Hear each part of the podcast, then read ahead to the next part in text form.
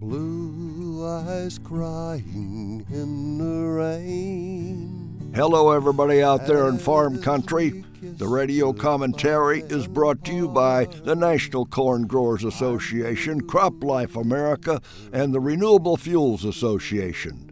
They are friends, supporters, and allies of a healthy farm economy in prosperous rural America. And now for today's commentary. I want to open today by talking about corn. There are a lot of crops planted in the Midwest, but none as important to that economy as corn.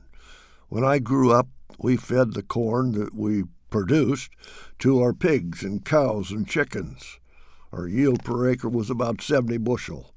Today, we expect 250 bushel per acre or more. We're thankful that the industry has found new uses for corn besides feed. 40% of our corn crop is processed into ethanol. That has meant everything to the corn industry. Without that new market, corn would be worth far less than it is today. However, the coronavirus has hammered the fuel market, and as a result, we're looking at record corn carryover this fall. Fortunately, China is making some big corn buys and is committed to carrying out phase one of our trade deal. Another opportunity is to increase a percentage of ethanol in our gasoline.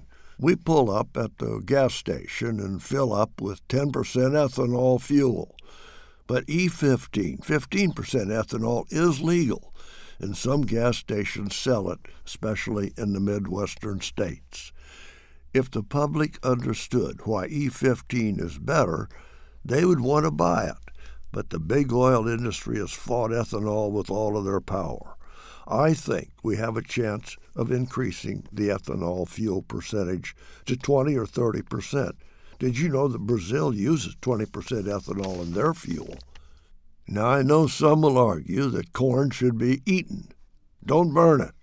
Well, I say it's time we recognize that with all of our new technology and precision farming, we just produce more food than we can use, more food than the world could consume. We have a strong case. Biofuels ethanol produce lower emissions, resulting in cleaner air and higher octane, giving the engine more power. There are cities all over the world that could use cleaner air. I saw that when I was in China three years ago. Environmentalists should be cheering for ethanol. Last point we can't control the weather, and I'm sorry for all the farms in Iowa devastated by the storms. And now hurricanes are pounding Louisiana and Texas. This is not an easy year down on the farm. Until next week, I am John Block from Washington.